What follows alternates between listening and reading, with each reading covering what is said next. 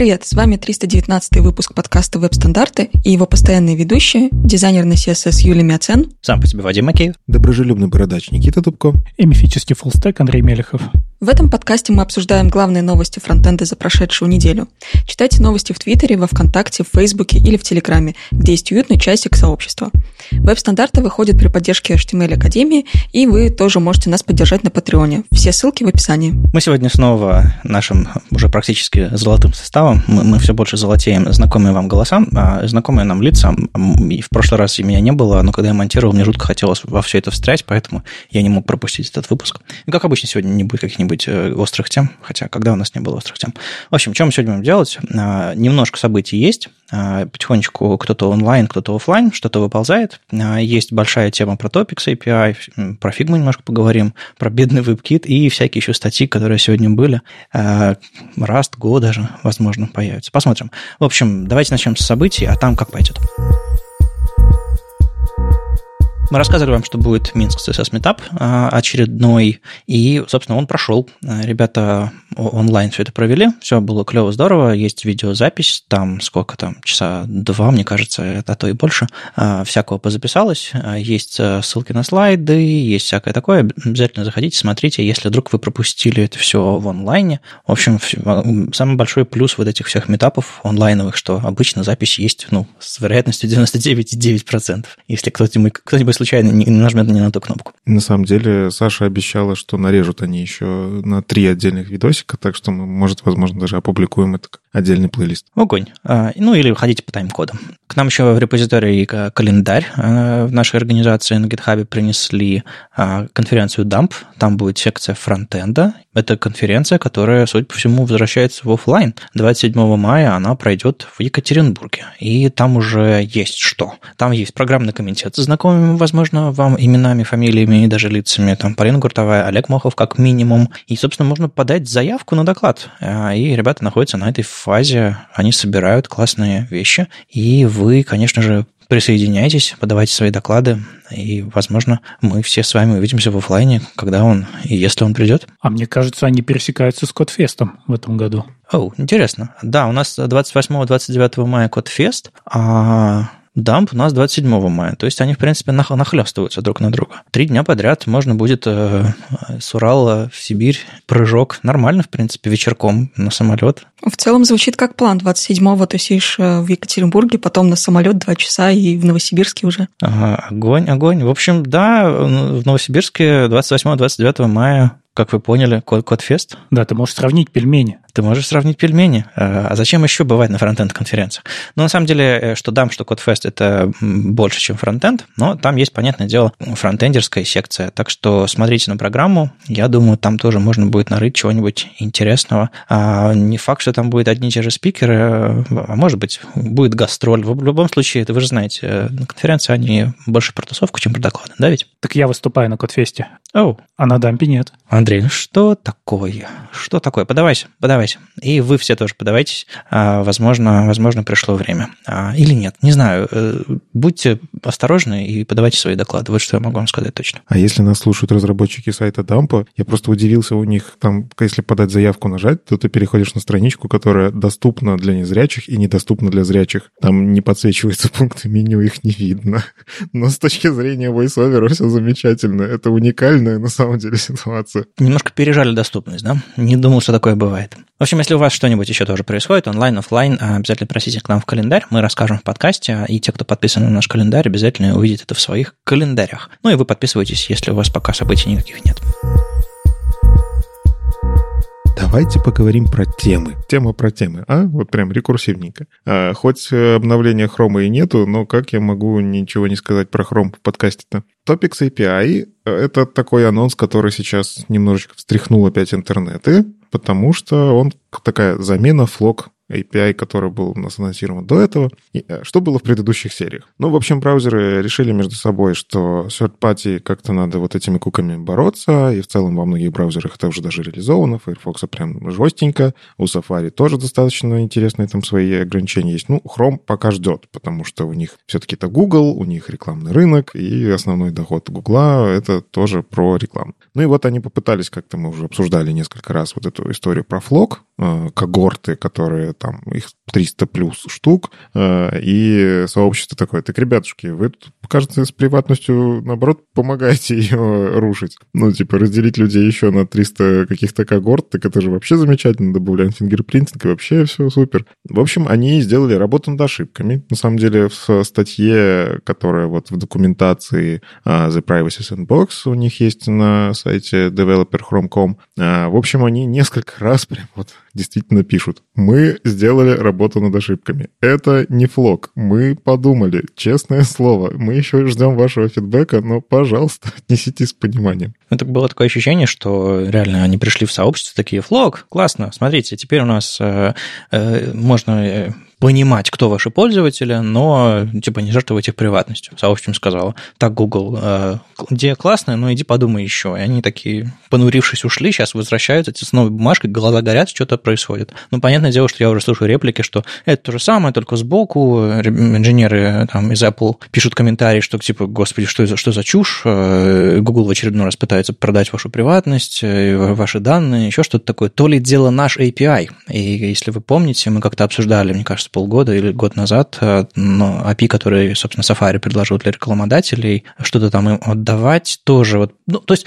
схема какая? Э, рекламодатель хочет знать, чего вы, кто вы, чтобы вам продавать релевантные вещи. И вы, на самом деле, как пользователь, заинтересован, чтобы вам э, продавали, продавали не, шпингалеты какие-нибудь, а то, что вам нужно, то, что вы на самом деле хотите. И как это все анализировать, как это все отдавать. И, собственно, Google в очередной раз предлагает э, новый подход, для них это критично важно. А Safari предлагает подход немножко другой, который, скажем так, с точки зрения браузера. Почему-то в эти моменты все забывают, что Firefox в свое время очень активно поддержал monetization API, который вообще со сбоку и очень интересная другая история, когда ты пользуешься браузером и донатишь за пользование браузером. Типа рекламы как будто нет, но деньги в ней в интернете появляются. Ну, то есть подходы разные. За деньги, за то, чтобы сайты существовали, борются в том числе и браузеры, но кто-то с целью, чтобы реклама существовала, потому что это очень яркий бизнес. Ну так вот, Topics API. В чем отличие? На самом деле, тут действительно есть отличие, и мне кажется, все-таки работа над ошибками была проведена достаточно хорошо с учетом как это современных особенностей борьбы с фингерпринтингом. По факту у вас появляется метод document.browsingtopics, и мне как потребителю этого достаточно.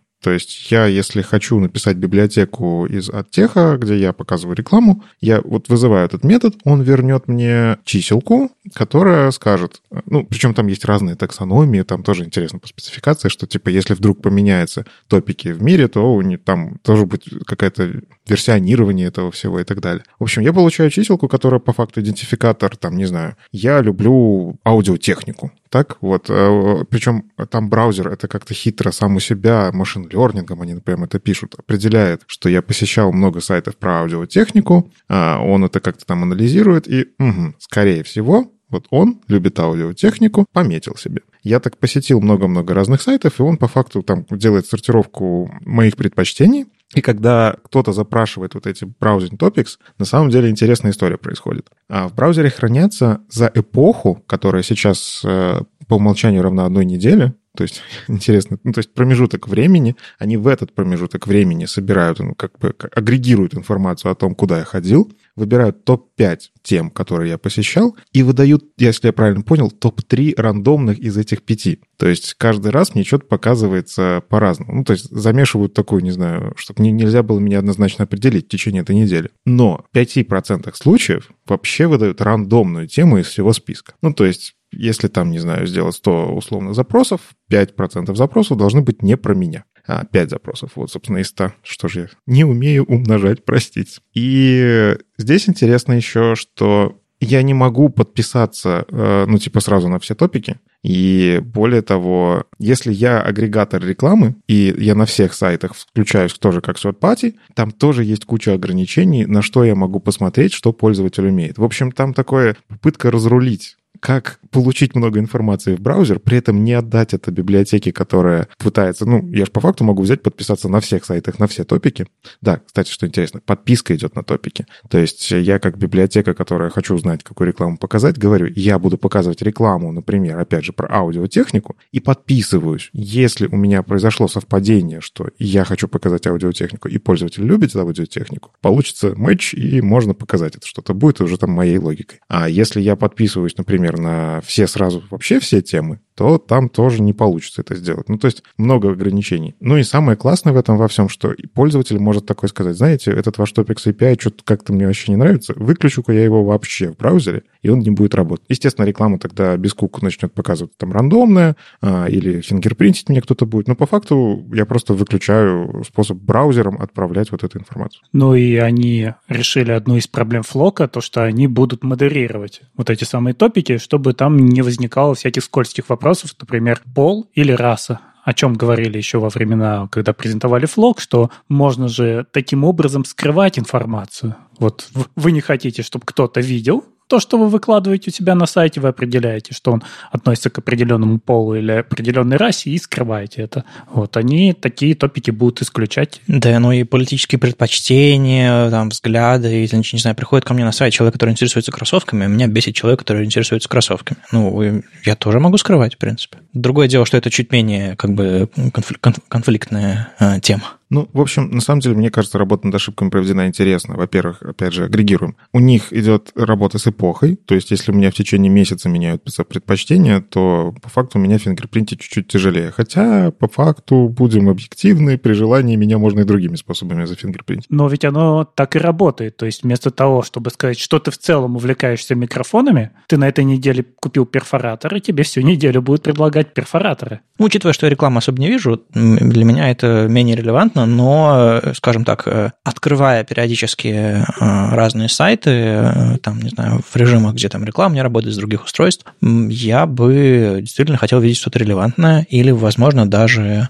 попробовать довериться вебу вот именно в таком режиме. Хотя не факт, что какой-нибудь браузер, кроме Chrome, это все внедрит. Ну, прелесть в том, опять же, что эту спецификацию пытаются продвинуть именно как спецификацию, то есть это не просто Chrome себе сделал и такой, смотрите, они обсуждают, чтобы чтобы это сделать стандартом. Естественно, вот эти нападки Safari, они тоже как-то должны будут быть учтены, потому что тоже важная часть рынка обсуждается. И причем я вижу, активно достаточно обсуждается. Но посмотрим, что будет. Гуглу просто это безумно важно, а у них на этом бизнес строится, и ну, как бы им как, нужно одновременно и хорошими быть, браузер делать, и, рекламой зарабатывать, и, и показывать ее релевантно. И понятно, что им что-то надо предлагать. И я верю, что они могут предложить как раз-таки за счет их того, что они крупные игроки, и им нужно быть, тут постараться быть честными в какой-то мере. Они придумают решение, которое в итоге, ну, будет удобно много кому. Ну, то есть э, в, в конце случится следующее. Google найдет себе решение для того, чтобы определять, что за пользователь, какие интересы пользователей есть, и только тогда от, отключит э, сторонние куки, которые, собственно, являются сейчас, сейчас основным механизмом для подобного. А, такой план, да, или как? Ну, не совсем. Они все-таки обещали, что куки, они прям, у них есть план, когда они выключат куки, если я не ошибаюсь, там что-то типа 2023 год они. Ну, возможно, они к этому времени и собираются запустить этот топикс. Они отказались от плана же.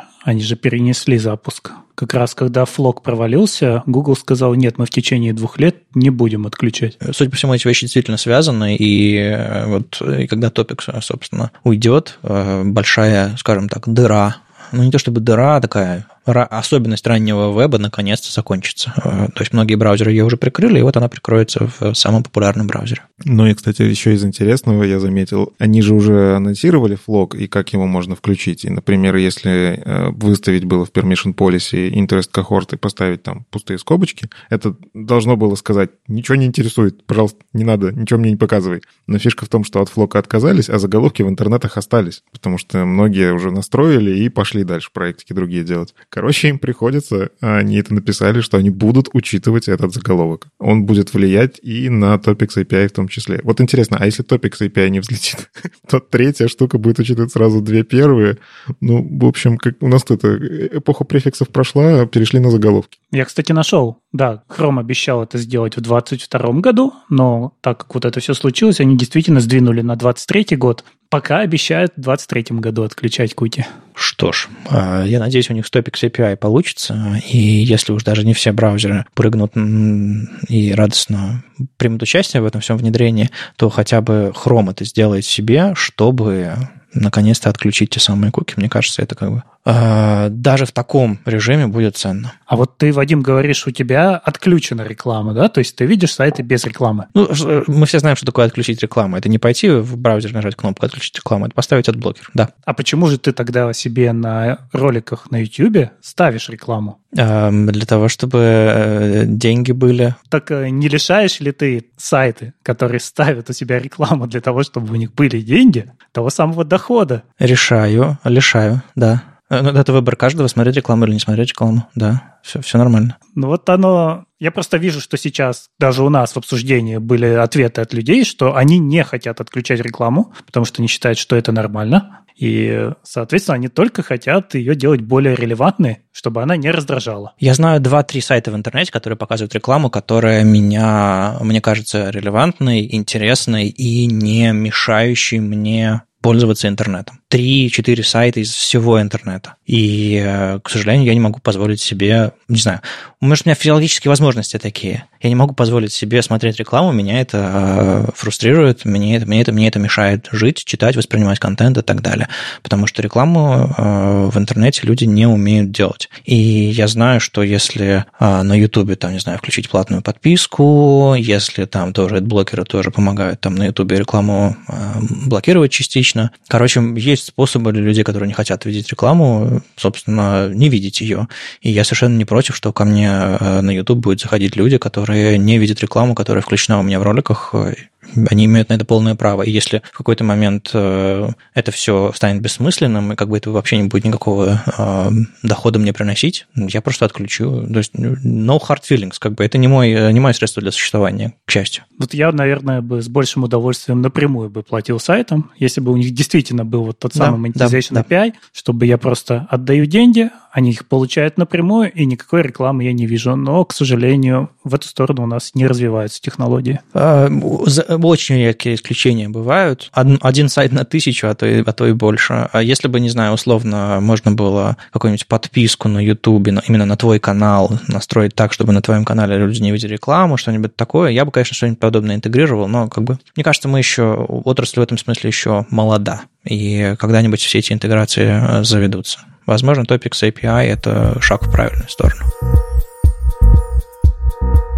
Что ж, у нас в каждом выпуске есть новости про Chrome, Safari и другие обновления. А, видимо, теперь у нас будет еще и блок про обновление Figma. Почему бы нет? Совсем недавно, на этой неделе, э, Figma выпустила 32 маленьких обновления. А, я их называю бесполезным не потому, что они действительно бесполезны, а потому, что у меня просто ничего из этого не болит. И большая часть там была все-таки связана не с Figma самой по себе, не с Figma дизайн, а с Figma Jam. Это новый продукт. Кстати, ребят, вы кто-нибудь пользуетесь Figma Jam? Нет. А что это?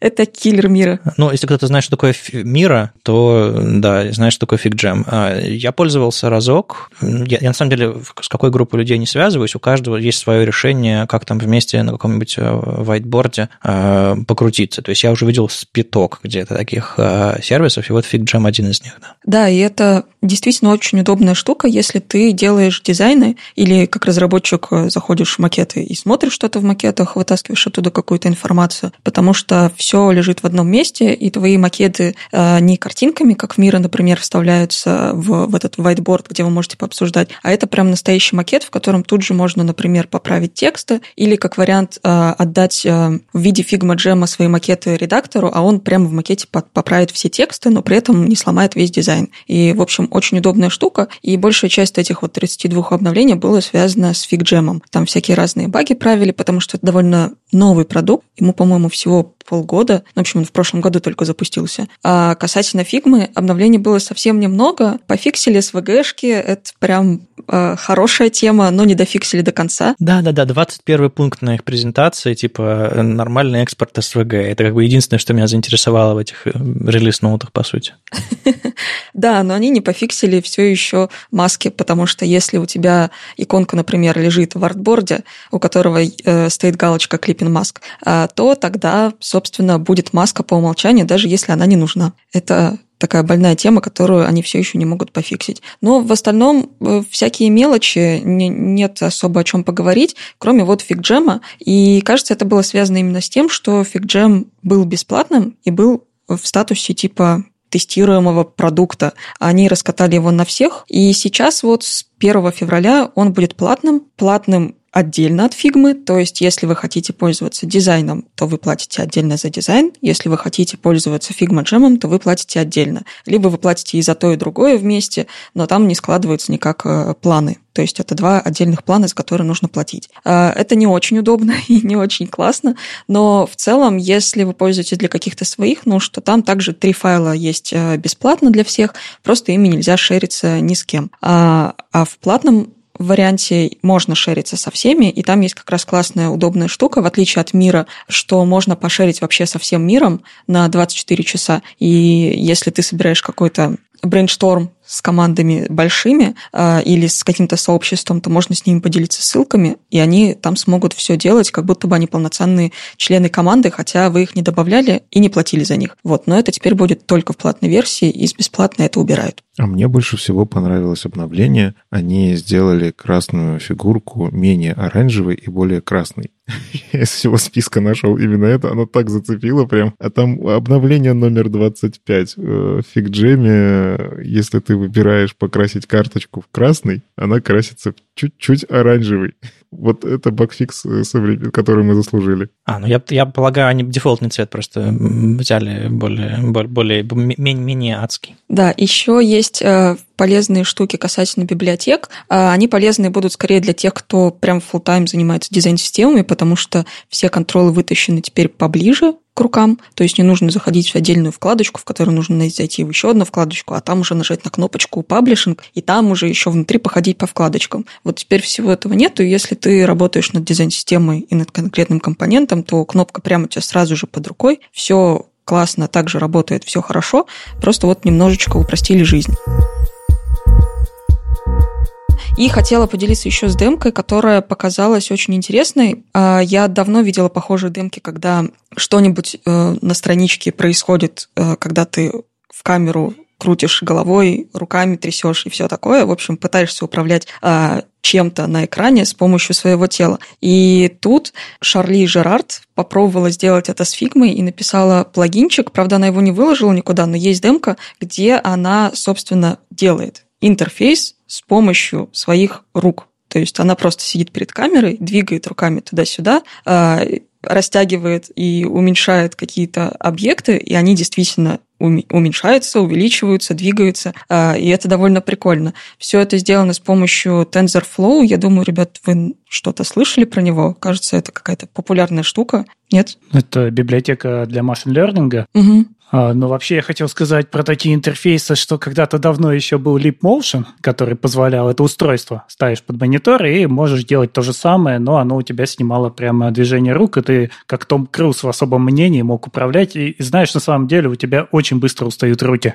То есть все буквально играли с этим минут 5-10 и в итоге переставали пользоваться, потому что держать руки на весу тяжело. Так что это скорее... Не, ну, может быть, у дизайнеров будущего будут крепкие руки просто. Если крепкие и накачанные, это не верстальщик, это дизайнер. Да, да, у верстальщика крепкие пальцы и нервы, наверное. Не знаю. Ну, кстати, классный способ размяться тогда на удаленке, если опять какой-нибудь карантин случится, а, все сидят дома, никто не выходит, не занимается спортом, а тут ты такой и работаешь. Я просто хотел нарисовать кнопку, да?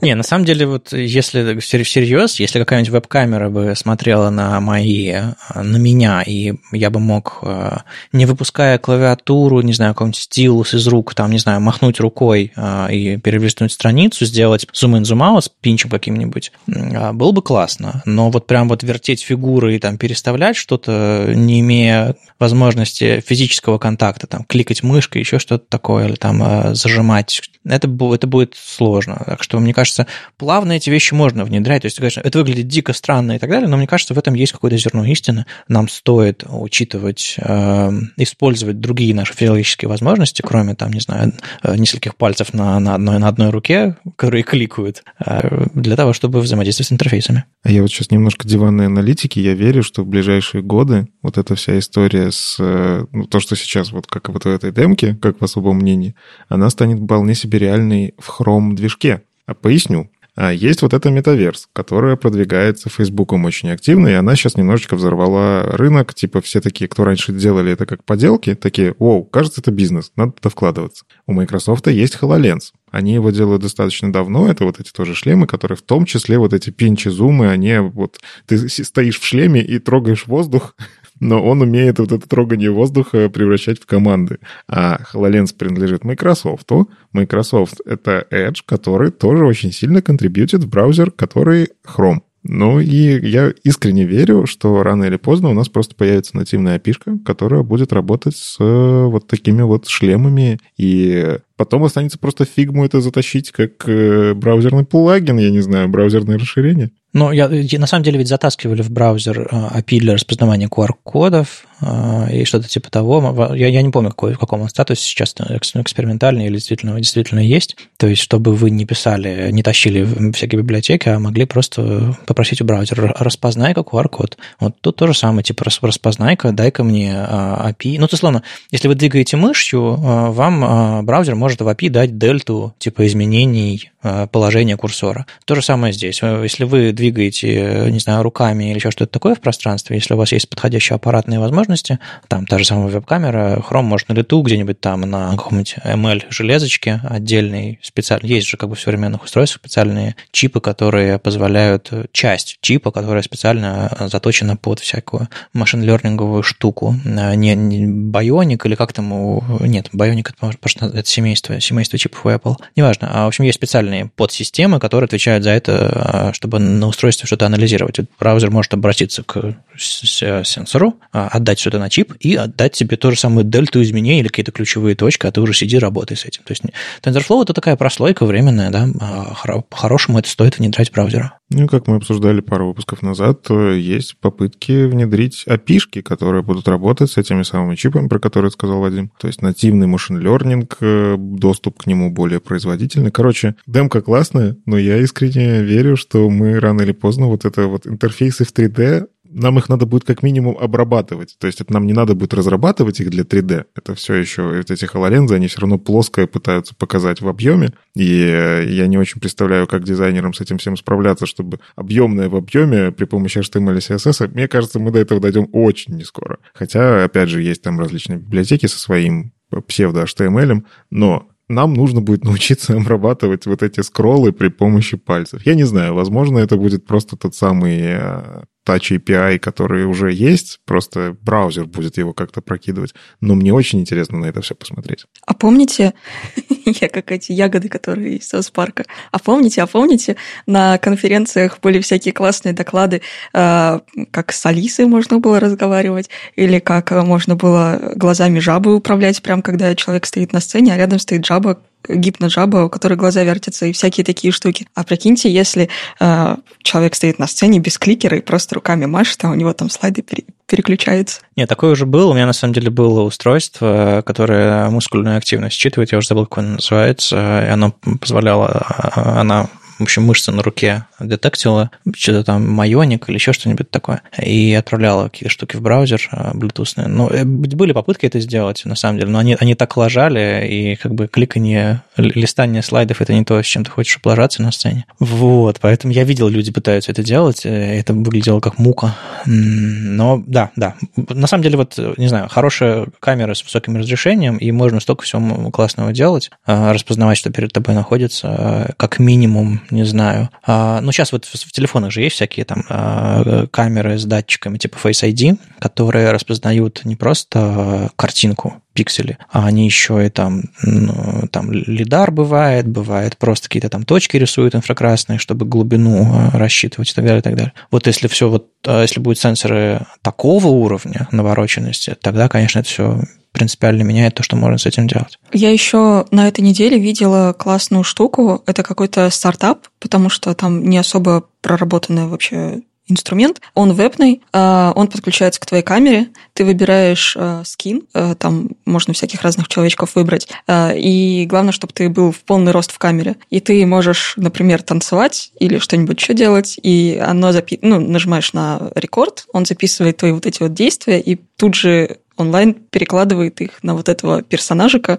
и тоже довольно прикольно получается, потому что он тебе считывает уже не то, что ты просто рукой махнул или там моргнул, когда надо было, а он тебя в пространстве уже считывает, хотя ты просто с вебки подключился, который у тебя в ноутбуке стоит. Ну, в общем, да, новая, новая мода в ТикТоке, ожидайте. А, на самом деле здесь, если статью почитать, она решала, ну, Шарли решала еще проблемы того, что Figma в целом не дает доступ к камере, и вот статья, она как раз уже описывает, как, как ей удалось удалось это все обойти, потому что, ну, вроде бы у тебя есть TensorFlow, и это самое удивительное. А, для нас сейчас в этом уже нет никакой магии. Ну, у тебя есть TensorFlow, да, у тебя есть картинка, натравил модель, вот получил движение рук, пожалуйста, в JavaScript с ними работай. Сказать такое, я не знаю, 10 лет назад, и у тебя взрывается мозг, а сейчас, пожалуйста, все это работает в браузере. Но, к сожалению, у Figma нет доступа к камере, поэтому напрямую плагин такой написать было нельзя, поэтому она еще подняла сервачок на экспрессе, который же по веб-сокету соединялся с Figma, и плагин Figma уже слушал сервачок на экспрессе, который передавал координаты, и таким образом все двигалось. Поэтому здесь вот для меня интереснее само техническое решение. Ну, потому что, как ни странно, при всей вот этой вот магичности того, что мы можем управлять, все вот я не знаю, интерфейсом в браузере, используя только JavaScript, это уже не выглядит магией. Мы уже настолько к этому привыкли, что нам столько всего дает machine learning, что гораздо интереснее, как это технически просто заставить это работать. У нас тут были релиз-ноуты в Safari Technology Preview 139, на новости они на неделе, конечно, не потянули, и сейчас, на самом деле, не тянут на какое-то дичайшее обсуждение. А главное, что мне хочется в нем подсветить, наверное, что они продолжают допиливать каскадные слои и э, HS, который тот самый селектор, который все меняет, как мы привыкли думать о, о CSS, да и каскадные слайды тоже довольно сильно меняют. Ну и плюс еще допиливать Focus Visible, который они совсем недавно включили. И вот как раз э, про Focus Visible тут как бы прогремело. Когда вышли релиз-ноуты Safari Technology Preview 39, собственно, Джейк Арчибальд написал твит. И этот твит как бы вызвал шутсторм страшных-страшных размеров. В общем, пожалуйста, донать самой богатой э, компании в мире, чтобы помочь им накормить свой голодающий браузер. Что-то так, что примерно так это прозвучало. Перевел на ходу, извините. Читайте оригинал. О чем Джейк говорит? Дело в том, что Focus Visible – это та фича, на которую я сам лично потратил деньги. Э, как, как говорили в прошлом выпуске, да, задонатил, и э, есть такая большая инициатива, которая стартовала э, Игалия, и, собственно, по сути, сообщество скинулось, и они внедрили руками Игалии самой богатой компании в мире внедрили в браузер фичу, и все такие, типа, они что, сами не могли внедрить, зачем там со сообщество, еще что-то такое. В общем, поднялась огромная волна, а, инженеры Apple безумно обиделись, Джейк Арчибальд, э, наверное, зря написал этот твит, потому что, как бы, ну, нехорошо Деврелу как сообщество поляризовать так сильно, а, но иногда горит, иногда обидно, иногда непонятно, и как бы дискуссия огромных размеров, если хотите, все это почитайте, а, там есть и плюсы, и минусы, там уже кто-то даже свой аккаунт спрятал, э, собственно, довольно известный Алекс Бокхолл, э, который там доступностью раньше в Гугле занимался, она пыталась Джейку противостоять. Ну, в общем, да, почитайте. Главное тут что, эм, как об этом рассказали ребята из Галии и конкретно Эрик Мейер. Мне кажется, это лучше вам позволит понять, что на самом деле произошло и почему, возможно, Джейк э, со своей колокольни слегка перегнул всю эту палку. В общем, у Эрика Мейера вышло видео, там был э, съезд этот типак в 3 там заседают люди, которые как бы решают судьбы интернета и все такое, и там он от Галии представил, собственно, инициативу по внедрению вот этих всех фич, когда сообщество, собственно, проголосовало на Open коллектив, какие вещи будут внедряться. Ну и вот я тоже один из тех, кто там голосовал, и тех, кто там задонатил, по-моему, 100 баксов. А, и Эрик очень подробно рассказал там в 17-минутном докладе, как это, как это что, что работает, почему. А, в общем, если, если коротко так, э, сообщество там типа на краудфандило там сколько-то там тысяч, э, полтора десятка тысяч долларов, а, и Галия добавила столько же, и они внедрили это все Focus Visible, ну, то есть, по сути, оплатили работу собственных инженеров, и, в общем, вот только сейчас в Safari спустя какое-то время появляется эта фича. По-моему, краудфандинг был летом, прошлого года или типа того. А к осени он закончился, и вот сейчас только фича появляется. А в процессе, что интересно, об этом Эрик тоже рассказывает, и на это, естественно, там Джон Симмонс и компания надавливают в процессе внедрения Focus Visible в Safari всплыли нюансы, которые пофиксили и в хроме, в котором уже была реализация. И в итоге это все, конечно же, принесло пользу всему сообществу, потому что когда начинается подробная и качественная реализация, а, в нескольких движках. И вот вы понимаете, чем конкуренция классная. Есть фичи, которые внедрили одним образом, не знаю, один, два, три инженера, там тестировщики посмотрели, а есть фичи, которые внедряются э, всем сообществом браузеров, всеми инженерами разных компаний с разными взглядами, с разным опытом. И это все, конечно, гораздо-гораздо более круто, чем просто один браузер внедрил, и все остальные, не знаю, скопировали, повторили или использовали тот же самый движок.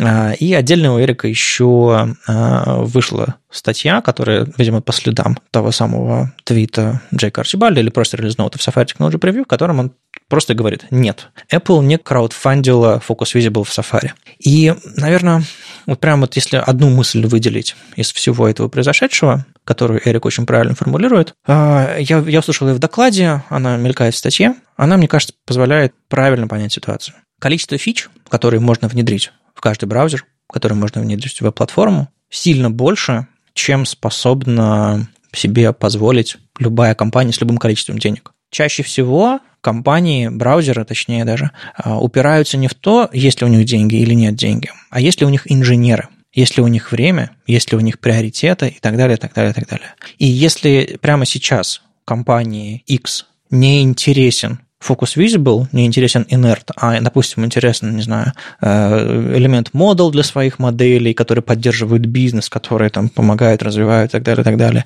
Или там интересно еще что-то такое, или, эм, ну, не знаю, полезнее для компании будет улучшить свой имидж среди разработчиков, внедрив фичу не X, а фичу Z или так далее, и так далее. Компания пойдет именно на это. И у всех компаний есть слабые места, и мы прекрасно знаем эту, эту ситуацию, когда типа Chrome долгое время что-то не внедрял, не знаю, форм, контролами форм не занимался, не знаю, тем, как это рендерится на Windows не занимался. Потом пришел Microsoft, прыгнул на, эту, на, на поезд Chromium, Microsoft пришла и начала как бы те пробелы, которые были у Google в Chrome, э, залечивать, потому что э, они были классно реализованы в предыдущем Edge, а Microsoft не хотела мириться с этим. Вот то же самое с Safari. У ребят свои приоритеты, они сейчас со страшными темпами наращивают команду.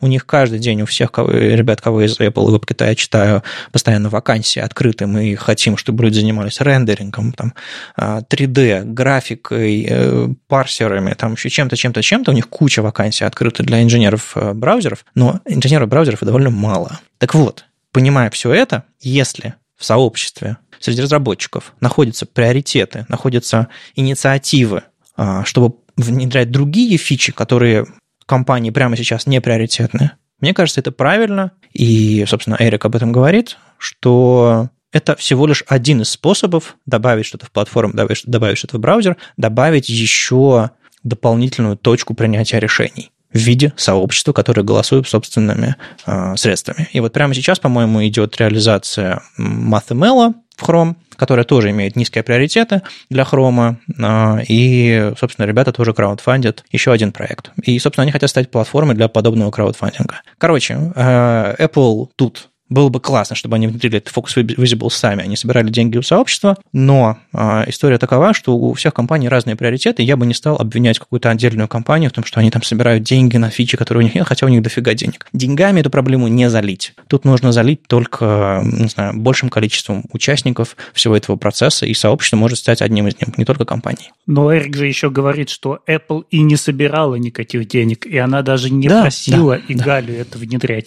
Просто Игалия, как когда-то решила, что вот мы делаем что-то, но получается, что мы делаем это для одного браузера, владельцы которого заплатили, а веб общий, и хорошо бы это внедрять везде, но одновременно все владельцы браузеров не заплатят за то, чтобы что-то добавлялось. И поэтому они дополнительно решили спрашивать сообщество, что вы хотите. И сообщество само э, дает деньги и Галии, и Галия что-то реализует. Apple здесь вообще ни при чем в этой ситуации. Да, более того, не только разработчики браузеров, не знаю, гриды внедрили, потому что пришел Bloomberg и для своих терминалов э, захотел сделать так, чтобы можно было делать удобные клевые раскладки пришли, дали денег, и Галия запилила реализацию гридов. Э, есть разные участники, они могут приходить к независимым э, компаниям, у которых есть экспертиза разработки браузерных движков, и донатить, а, или сообщество.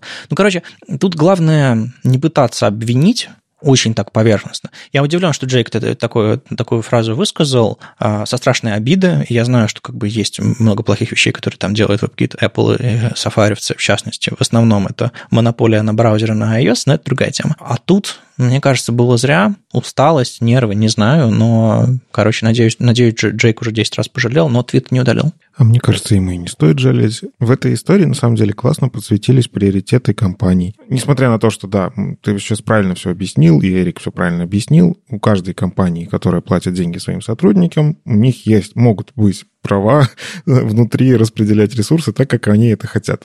Но у нас есть Chrome, у которого огромная команда деврелов, действительно одна из самых таких видимых в вебе. Ну, правда, сейчас их там чуть-чуть стало поменьше. в Твиттере все горевали, как уходили некоторые деврелы. Но, тем не менее, это все еще самая заметная команда деврелов. И они очень много делают для того, чтобы в том числе спрашивать у комьюнити, а что для вас, для комьюнити-то сделать? Ну, то есть, да, у нас есть задачи бизнеса, мы их тоже будем решать. И многие опишки как бы ни у кого там снаружи не спрашивают. Пришли, опять же, там с заказом, и они сделали. Но э, тот же самый GDE, э, вот в этом чатике есть несколько GDE, гаишников, да, и периодически там фидбэк собирается, периодически делаются опросы. Тот же самый Topics API не понимают, что нужно спросить у людей, как это сделать. А теперь смотрим на Apple. А что делает Apple? Даже не Apple, я бы сказал. Мне кажется, Safari это где-то вообще отдельно там существует. Apple не так важен Safari. Мне, ну, это мое субъективное мнение. И они говорят, мы сделаем вот так, все а это мы делать не будем. Все. Не, ну, э, Джен Симмонс, э, последние, сколько она в, в Apple работает, года два, наверное, уже, она регулярно пишет, окей, ребята, чего вам не хватает в платформе? Чего бы вы хотели добавить, где, с чем, что у вас вызывает сложности? Они очень часто идут по следам того, что делает Google. Ну, то есть они внедрили в WebKit те же самые кнопочки, которые позволяют вам алайнить флексы из э, прямо интерфейса DevTools. Классно, то есть они по следам того, что ребята из Гугла сделали опросы разработчиков, что они не разбираются во флексах, во всех этих значениях бокс алаймента, они внедрили у себя что-то подобное. То есть они тоже слушают сообщество, э, но, естественно, один твиттер э, Джен Симмонс и все, что делает Chrome DevRel, эта команда, это, конечно, несопоставимые вещи. Но они хотя бы пытаются. Ну, то есть, в принципе, я, допустим, вроде как в вебе кручусь давно и пытаюсь там деврелов тоже на них подписываться, я понимаю, что я не знаю, как связаться с веб-китом, если что. Ну, в смысле, не с веб-китом, а именно с Safari. Ну, то есть WebKit как раз-таки я знаю. Ну, я, я подкину пяток твиттеров людей, которые в Твиттере активны, плюс-минус. А, они не такие, они не прям не сфокусированы. Это, просто, это обычно просто инженеры, которые, в частности, тусят в Твиттере. По-моему, кроме Джен, она прям, прям сишный код не пишет, короче, для WebKit. А, есть люди, но это все в зачаточном состоянии. Это там Chrome DevRel, там, не знаю, 10 лет назад. 15 лет назад. Ну вот на самом деле хочется. Я тоже верю, что раз они сейчас нанимают активно, хотелось бы, чтобы у них что-то сдвинулось. Опять же, а, история с IndexedDB, вот этот, который баг торчал наружу, его же починили, сделали релиз, минорное обновление, в котором наконец-то вот типа да, они обратили на это внимание и починили штуку для веба в обновлении операционной системы. Это уникальное событие для Apple. И я вижу в этом позитивный какой-то сдвиг. Но можно лучше, потому что есть чем сравнивать. Ага, я, я качал 2 гига на своем паршивом интернете, чтобы обновить Safari. Вот было весело. Вадима, расскажи про эту штуку с донатом на браузеры. Ты там голосуешь за конкретную фичу или там за конкретный браузер, и как вообще вот кому-нибудь, кто не ты, прийти туда и как-нибудь вообще помочь сообществу. Собственно, есть такой сайт э, Open Collective, там разные open source э, проекты собирают э, деньги. Допустим, через Open Collective я даю денег там Eleven, Style и еще там открылась инициатива Open Prioritization, в которой, собственно, и Галя выложила ну, год назад где-то так, проект, типа, вот у нас есть 5 или там 7 или сколько там было фич. Ты приходишь туда, нажимаешь, типа, я хочу задонатить этой фичи столько-то денег, и этой фичи столько-то денег, и этой фичи столько-то денег. Но денег, по сути, не даешь. По сути, ты э, даешь обещание задонатить, когда и если. Это как э, на Kickstarter, например. Ты поддерживаешь какой-то проект, обещает дать денег, а деньги с тебя снимают, когда этот проект получает нужное финансирование и так далее. И, собственно, э, я проголосовал за Inert атрибут и за Focus Visible, две такие фичи, связанные с доступностью, которые помогут делать более лучшие интерфейсы. Там было, кстати, расписано, сколько каждая фича стоит для разработки, сколько там тысяч долларов, там 30-70 тысяч долларов, там вот, так, вот такие цены, дорогие штуки. Эм, да, и когда все это утряслось, с меня сняли денег денег э, на реализацию. И, и Галя, кстати, по-моему, добавила столько же из своих денег. Половину суммы собрала сообщество, половину суммы добавила и Галя сматчила все это. Ну, это обычное дело. Ну вот, и прямо сейчас у них единственный э, в этом проекте Open Prioritization, по-моему, единственный открытый проект э, – это MathML. Focus Visible собрали, надо посмотреть. Ну, в общем, мы, мы, мы ссылки все дадим, надо будет разобраться, что сейчас открытого, если вам что-то из этого релевантно, вперед. А, они хотят сделать платформу, но пока нет ощущения платформы, есть ощущение одного удавшего эксперимента, одного эксперимента в процессе, и, возможно, возможно, это все сдвинется, и можно будет действительно голосовать. И вот, как я говорил чуть раньше, такую точку принятия решений еще одну завести на, на всей этой доске. А можно я похвалюсь? У нас компании открыли голосовалку, кого мы будем саппортить от имени нашей компании. И разработчики кидали ссылки на тот же самый Open Collective, и в итоге выбрали победителей, которых будет наша компания поддерживать. Я надеюсь, вот компании уровня Яндекса тоже могли бы делать такие вещи. Могли бы, конечно. Я не буду говорить без своего авокадо. Но это просто намек. Ну вот, живем мы такие, значит, у нас есть в CSS feature detection, supports, есть в JavaScript способ определить, есть ли там у Windows какое-то поле, есть у нас там в HTML, даже, даже в HTML есть picture, у которого есть там, не знаю, можно сорсы подставлять разные. Ну, то есть разные штуки дают понять, работает что-то в браузере или нет. И есть ребята из WebAssembly которым внезапно выяснилось очень сложно живется. А Ингвар Степанян подсветил э, достаточно интересную проблему, что WebAssembly, он же развивается и периодически дает доступы к разным штукам, которые вот раньше нельзя было, а теперь можно. Но мы как бы в вебе привыкли к, к языкам, которые загрузились в браузер и тут же исполнились. Ты про скриптовые языки говоришь сейчас? А, про JS, про CSS, про HTML. Да-да-да. Парсится на лету и превращается по факту в, уже там при помощи, прямо на лету, короче, в рантайме превращается в то, что исполняется. А в WebAssembly он другой. Компилируемый. Да, он компилируемый, у тебя уже э, код превращается в там бинарник, не бинарник, какой-то, короче, формат, который присылается в браузер, и браузер просто выполняет это в своей машинке инструкции. Так вот, Ингвар Степанян просто поделился очень интересной проблемой. Если мы хотим а, не присылать полностью библиотеку, которая дергает что-то, что браузер не умеет, нам нужно собрать 100-500 версий модулей, которые мы будем отправлять в браузер. И по факту он просто вот поделился такой болью, что, ну что, мы как бы всех уже привыкли к этим вашим компиляциям в разные платформы. И, ну, опять же, в том же самом C можно, есть вот эти э, решеточек начинающиеся, как они, директивы эти называются. Директивы компиляции, по-моему, так они и называются. Что if если определена такая переменная, то делаем такую-то операцию, и вот там начинается полная катавасия при компиляции. Я просто в свое время помню там. Как ранний веб. Э, мы же мы, мы писали JS ветками, типа if IE, документ all, if Netscape Navigator, документ layers, и поехали, да? В какой-то мере да, просто что сишники умеют очень красиво при помощи H-файлов это все делать. Они там на лету подменяют прям файлик, это все равно стрёмно, но не так больно, да, как, как могло было бы. Ну да, они, они давно с этой болью живут, гораздо дольше, чем мы у себя в своем вебе. У них... У них уже стокгольмский синдром, я понимаю. Они знают, как при помощи вот этих решеточек сделать код абсолютно другим. На самом деле, просто зайдите, посмотрите исходники того же самого Chrome, WebKit там и прочих браузеров. Там заголовочные файлы по факту делают большую часть работы, мне иногда кажется. Не, ну то есть, типа, ты запускаешь Chrome на macOS, у тебя одни фичи, Chrome на Windows другие фичи, в этом смысле? Все так, да. То есть у тебя там подставляется как алиасик, э, который ты дергаешь, э, имя, да, вот, допустим, не, не переменная, а вот она подменяется во время э, компиляции, она подменяется на что-то другое, там ссылка на какую-то там системную таблицу. То есть это предварительная сборка, препроцессинг какой-то исходников. Вот нельзя тут, понимаешь, тут сопоставить, потому что нужно понимать, что такое компилируемый язык, да, ну, и да, что да. это обращение к другим там ячейкам памяти, это уже ближе к физике самой, что происходит э, в операционной системе. Но суть в том, что сишникам с этим жить приходится. Ну, типа,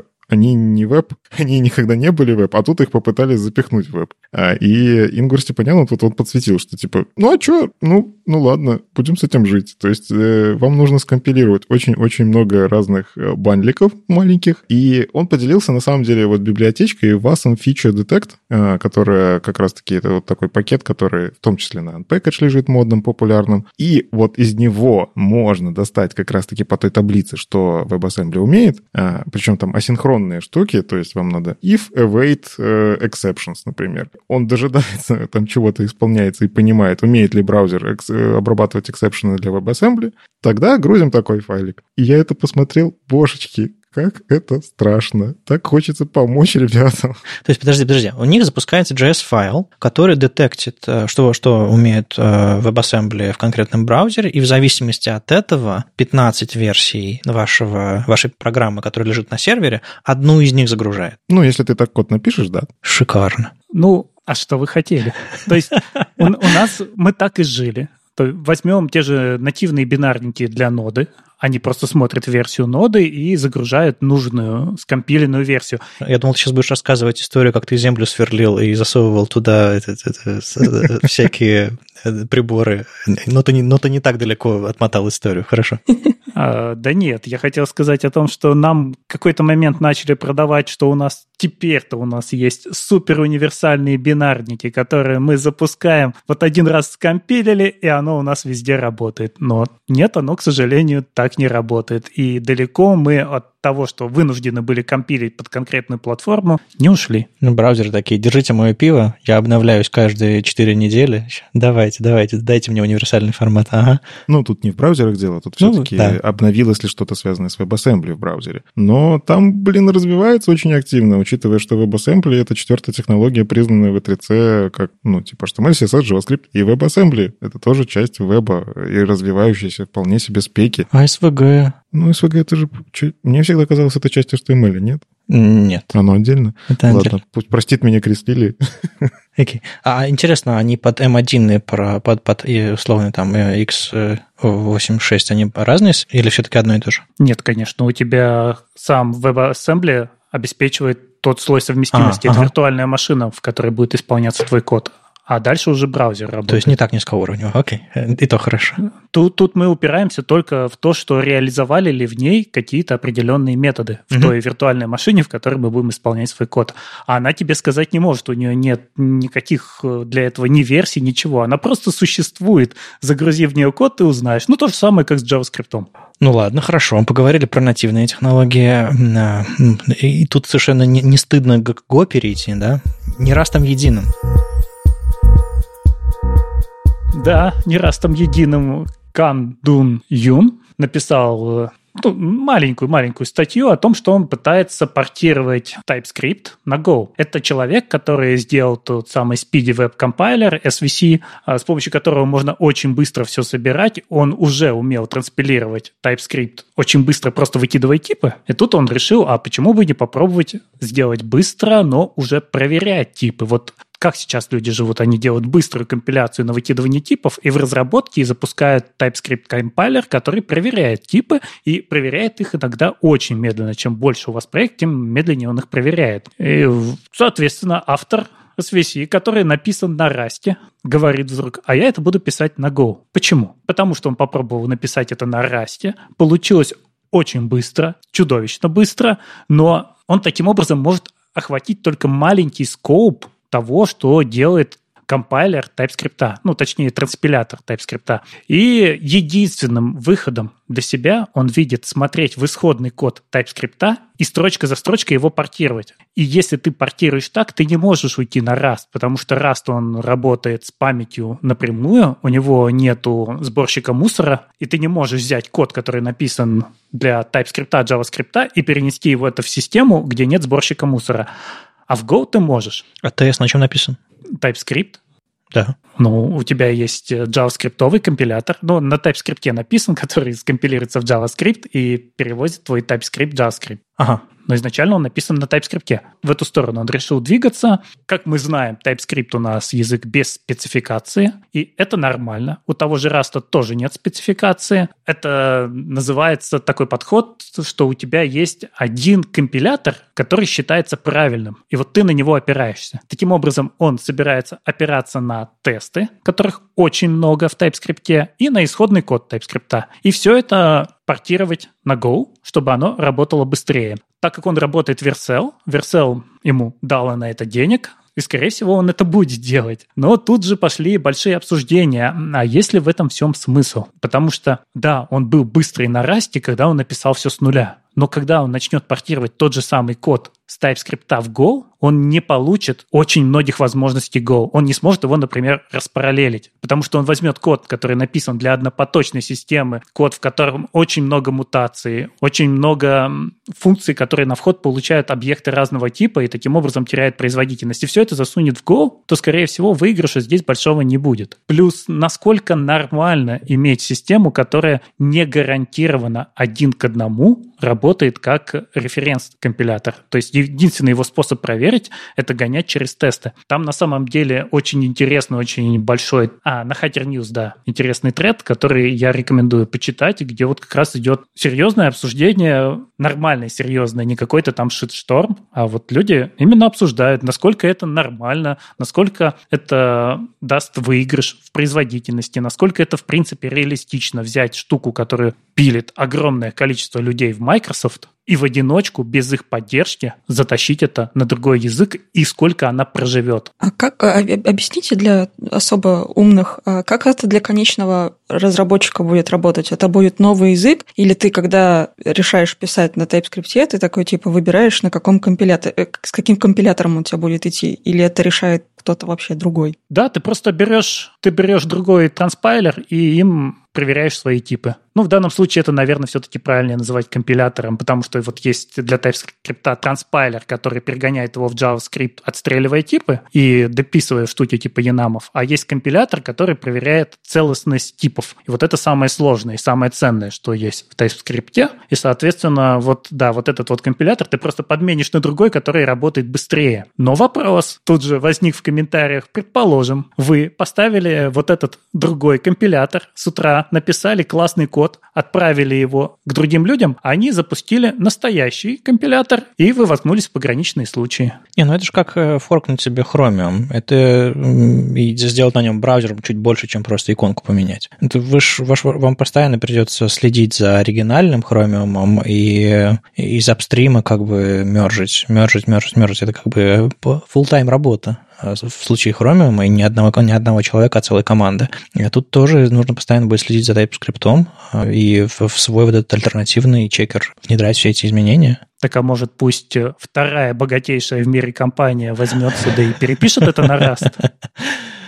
Э, ну, начинается, типа. Так может быть, а может быть нет. Э, зачем им это нужно? У них так все работает. А пускай переписывают. На самом деле, я вот понимаю, что мне как конечному пользователю смотреть за вот этими развлечениями некоторых инженеров, так это же кайфово. Я у себя просто, ну, смотрю, как Версел дал денег чуваку, которому интересно это. Вот, и, судя по, по тому, как он это вот вообще описывает, ему это интересно. Он просто хочет это тоже сделать. Ну, я так настроение уловил. И у меня в итоге получится инструмент, который быстрее. Если не получится, так я ничего не теряю. Ну, типа, у меня останется TypeScript, который и так работал. А если получится, мы все поменяем просто там TSC на что-то другое, TSC Go, не знаю.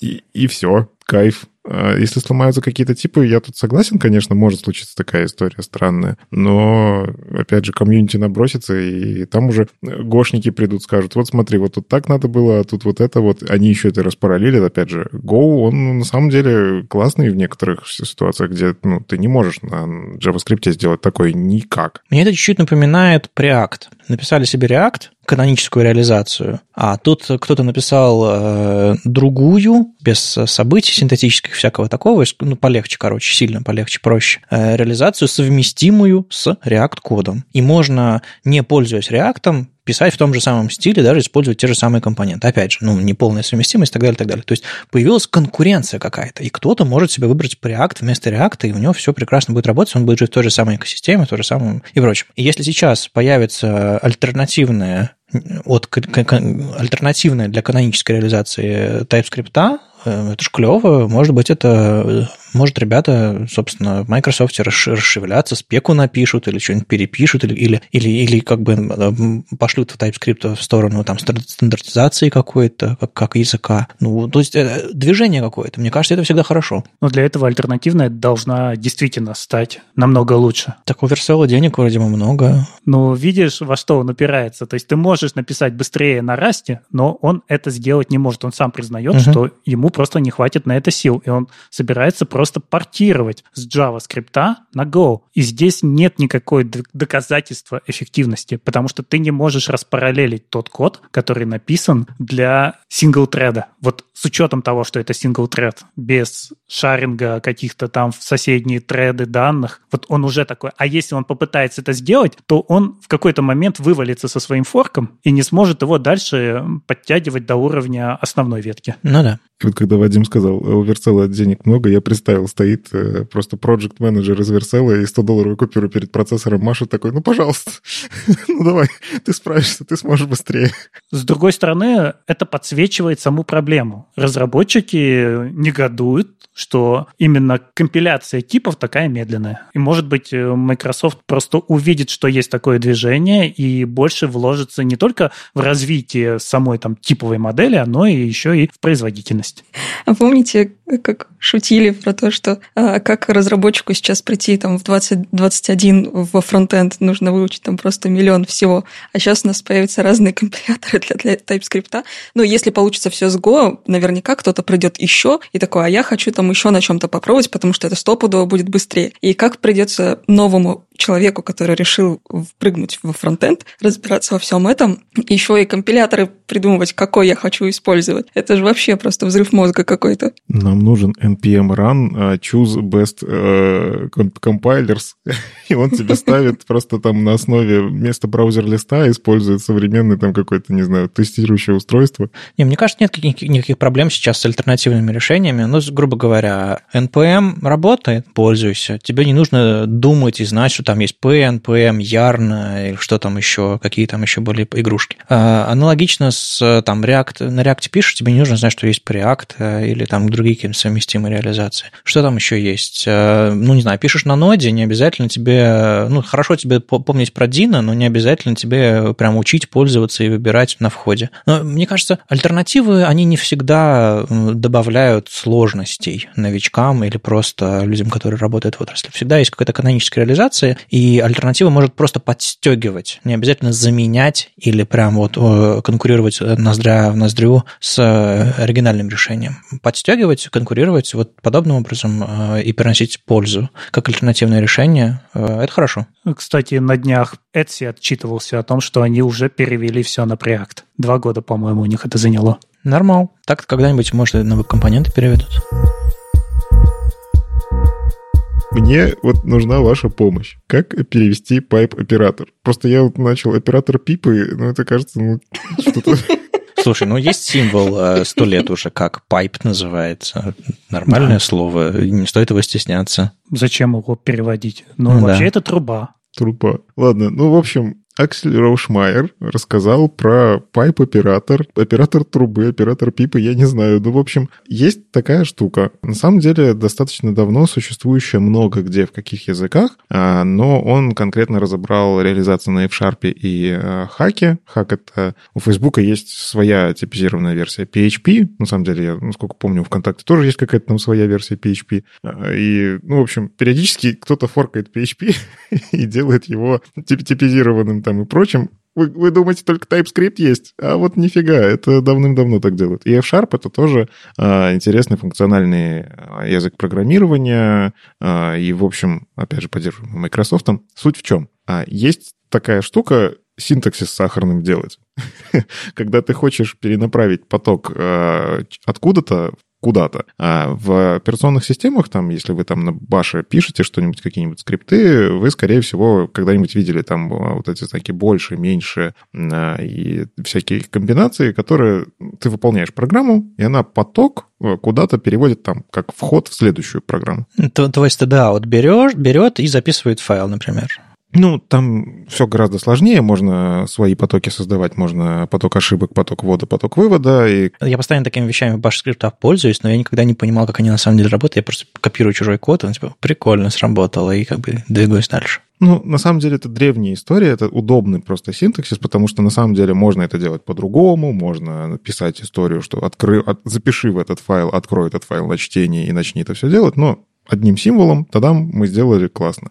Ну и, понятно, у функциональщиков это достаточно распространенная вещь, потому что сам по себе функциональные вот эти парадигмы, они подразумевают, что у тебя что-то выполнилось, и ты этот результат куда-то засовываешь, оно дальше там продолжает выполняться. И визуально расписывать при помощи вот этого pipe-оператора, что такое pipe-оператор? Вы пишете, например, а, не знаю, вызвать функцию от x, пишете вертикальную черточку больше, ну вот оно визуально выглядит как стрелочка. И дальше там, допустим, другую функцию указываете. В разных языках это по-разному будет там компилироваться, интерпретироваться, но суть в том, что результат выполнения f от x, а, там может быть массив, может другая функция, неважно что, он передается на вход той функции, которую указали справа от пайп-оператора. Визуально, на самом деле, удобная вещь, учитывая, вот опять же, шрифты с лигаторами, которые я очень люблю. Стопудово там будет прям удобненько. Я вижу, что идет перенаправление вот этих потоков одно в другое, и в JavaScript предлагают сделать так. Не, подожди, а вот как бы ты написал JavaScript код без использования этого пайпа? И мне почему-то хочется назвать его мертвой рыбой. Есть на самом деле такой способ изобразить рыбу, ты нарисуешь там угловую скобочку и палочки, палочки, палочки, потом еще одну угловую скобочку, и получается типа скелетик рыбы такой. Еще можно звездочку глаз нарисовать. Неважно. Как бы ты в JavaScript это сделал? То есть у тебя есть функция, а, и типа она а, результат выполнения этой функции вызывает другую функцию, и ты return какой-то делаешь, или, или как? Ну, Сейчас на самом деле функциональщики как-то выживают в JavaScript, и есть несколько подходов. Ага. Первый подход — это просто оборачивать постоянно функцию, типа f от G, от K, от M, от X. Ага. Ну, типа, и итоге у тебя превращается это все в огромное количество скобочек. Смайлики справа, короче. Да, ну, короче, эти скобочки в том числе на самом деле влияют на размер бандла. Ну, тоже. И на читаемость. Читаемость, вот когда у тебя стоит 6 точек, да, 6 скобочек подряд, какая скобочка к чему относится, начинается, типа, уже нужен плагин для VS Code, который подсветит тебе. Да даже если ты, даже если ты все развернул в, по строкам, у тебя все равно вот эта вот штука не очень сильно помогает тебе да. Ну и в итоге функциональщики придумали просто всякие свои методы, которые внутри себя эксплуатируют JavaScript, и ты можешь переложить там, назвать как-то функцию типа pipe, да, и в нее mm-hmm. просто положить там несколько методов просто по ссылкам и передать, вызвать уже этот метод с каким-то аргументом, и он начнет прокидывать друг за другом. А, ну то есть это как в jQuery чейнинг работал, да? Да, ну, ну типа того, да. А, на самом деле у функциональщиков есть прям подходы, как это все правильно делать в любом языке программирования, и, ну, типа, это уже древняя достаточно вся история, но фишка в том, что в JavaScript точно так же берут, пишут вот эти методы сложные, их иногда на собеседованиях дают написать такие методы, потому что с точки зрения алгоритмов тоже прикольно это раскрутить, ты понимание языка показываешь, ну, потому что как передать указатель на функцию, которая что-то принимает и потом что-то выдает, это, ну, уже ты, если это смог сделать, значит, наверное, в языке ты понимаешь, как оперировать вот этими сущностями. Хорошая задача. Uh-huh. Но суть в том, что когда появится пайп-оператор, задачи станут не нужны, э, потому что мы сможем просто написать вот эту самую стрелочку, и все, она будет работать. Да знаю я эти задачи программирования. Иногда, иногда на собеседовании говорят, напиши какой-нибудь существующий в языке уже 20 лет метод, поэтому задачи собеседования никуда не денутся, даже не надеюсь. Но вот здесь, на самом деле, мне я почитал с большим интересом, потому что, как обычно, э, Аксель Раушмайер, чувствуется, что человек, у него доктор не просто так написано, вот это вот. Да, он, он, он каждая его статья – это глава из книги, по сути. Да, он просто как будто бы набрал примеров, но ты читаешь уже второй вечер и пытаешься эти примеры все вдуплить. Э, очень глубоко, как обычно, копает. Но суть в том, что он рассмотрел вот это самое приложение, э, черновик черновой, черновейший черновик спецификации, который предлагают на основе либо F-Sharp, либо еще чего-нибудь. В, чер... в черном черном репозитории был черный-черный черновик. Да, пришел, пришел доктор Аксель Роушмайер. Ну, вот мне интересно, что вы думаете вот про эти карирования, которые могут появиться нативные в JavaScript? Нужно ли это нам? Это не карирование. Ну все, я же не настоящий функциональщик, я хочу называть это карированием. Я слышал, что если ты сказал карирование, то ты функциональщик. Оно действительно упрощает синтаксис, потому что у тебя исчезают все эти дополнительные переменные или обертки в виде закинуть callback или там через точку соединить как-то. Ты просто вот прямо говоришь, что вот пошла функция, результат закинь сюда, закинь сюда, а потом еще выведи его куда-нибудь. И это читать легче. Ну, здесь у него примеры, кстати, на которые яндексоиды должны кричать, о боже, они пишут квадраты, потому что они написали фильтр, а потом мэп, почему нельзя было это сделать в одной функции и не гонять два раза циклы. Но это все должно хорошо оптимизироваться. Опять же, чем хороши стандартные синтаксисы? Тем, что их может анализировать JIT и как-то упрощать. То есть э, код, который генерируется из стандартного синтаксиса, он может быть более эффективный, чем любое дополнительное решение, которое вы придумаете. Положить в переменную, потом эту переменную вызвать, положить в следующую переменную или переиспользовать одну и ту же. И, конечно же, JIT умеет находить стандартные паттерны и все равно их оптимизировать, но еще лучше, если есть готовое стандартное решение в самом JavaScript. Простите, я просто смотрю, как Вадим в черновике рыбу рисует. Он реально сделал скобочек вертикальных палочек рыбу. Это единственное, что, на что я способен, потому что я не могу сказать, что я как-то э, чувствую, зачем этот пайп-оператор нужен. И, э, ну, как бы ну, я, я вижу примеры, я, я вижу все такое, но, видимо, это немножко другой уровень задач, с которым я просто не сталкивался. Да это те же самые задачи, просто другой синтаксис, который, если ты к нему привыкнешь, возможно, он тебе понравится. Окей. Не, ну, смотрите, мы как-то привыкли к стрелочным функциям, мы как-то привыкли к этим там двойным вопросикам или точка вопросикам, а, как они там все называются. А, по-русски я уже не помню. Там тоже есть сложности с названием. Видимо, и к этому привыкнем, если оно, конечно, появится. Э, ну, нет, мне кажется, хорошо, когда затаскивают из других языков что-то понятно, и когда функциональщикам не приходится крутить слишком много всяких э, слоев абстракций, чтобы свои функциональные штучки делать. Кстати, меня вот действительно Андрей правильно садил, это ни разу не карирование. Я нашел, как это называется. Называется композиция, композ, э, когда ты вот это вот делаешь историю. И действительно есть функции, готовые в ладеше, которые занимаются похожей штукой. Но как это красиво будет на лигаторах, у тебя будут такие треугольнички. Да, ты, ты понял всю суть, почему мне нравится это предложение. Я просто хочу, чтобы у меня в языке появились треугольнички. С вами был 319 выпуск подкаста «Веб-стандарты» и его постоянные ведущие, дизайнер на CSS Юлия Мяцен. Сам по себе Вадим Макеев. Доброжелюбный бородач Никита Дубко. И мифический фуллстек Андрей Мелехов. Слушайте нас в любом приложении для подкастов, на Ютубе, во Вконтакте. И не забывайте ставить оценки и писать отзывы. Это помогает нам продолжать. Приходите обсуждать этот выпуск в наш чат. А если вам нравится, что мы делаем, поддержите нас на Патреоне. Все ссылки в описании. Услышимся на следующей неделе. Пока. Пока. Пока. Пока.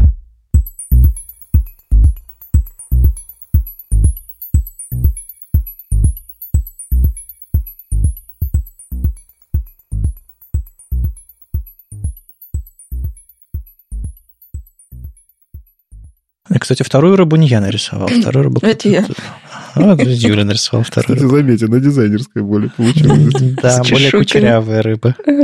С вами был 319 выпуск подкаста. Я забыла, как цифры называются.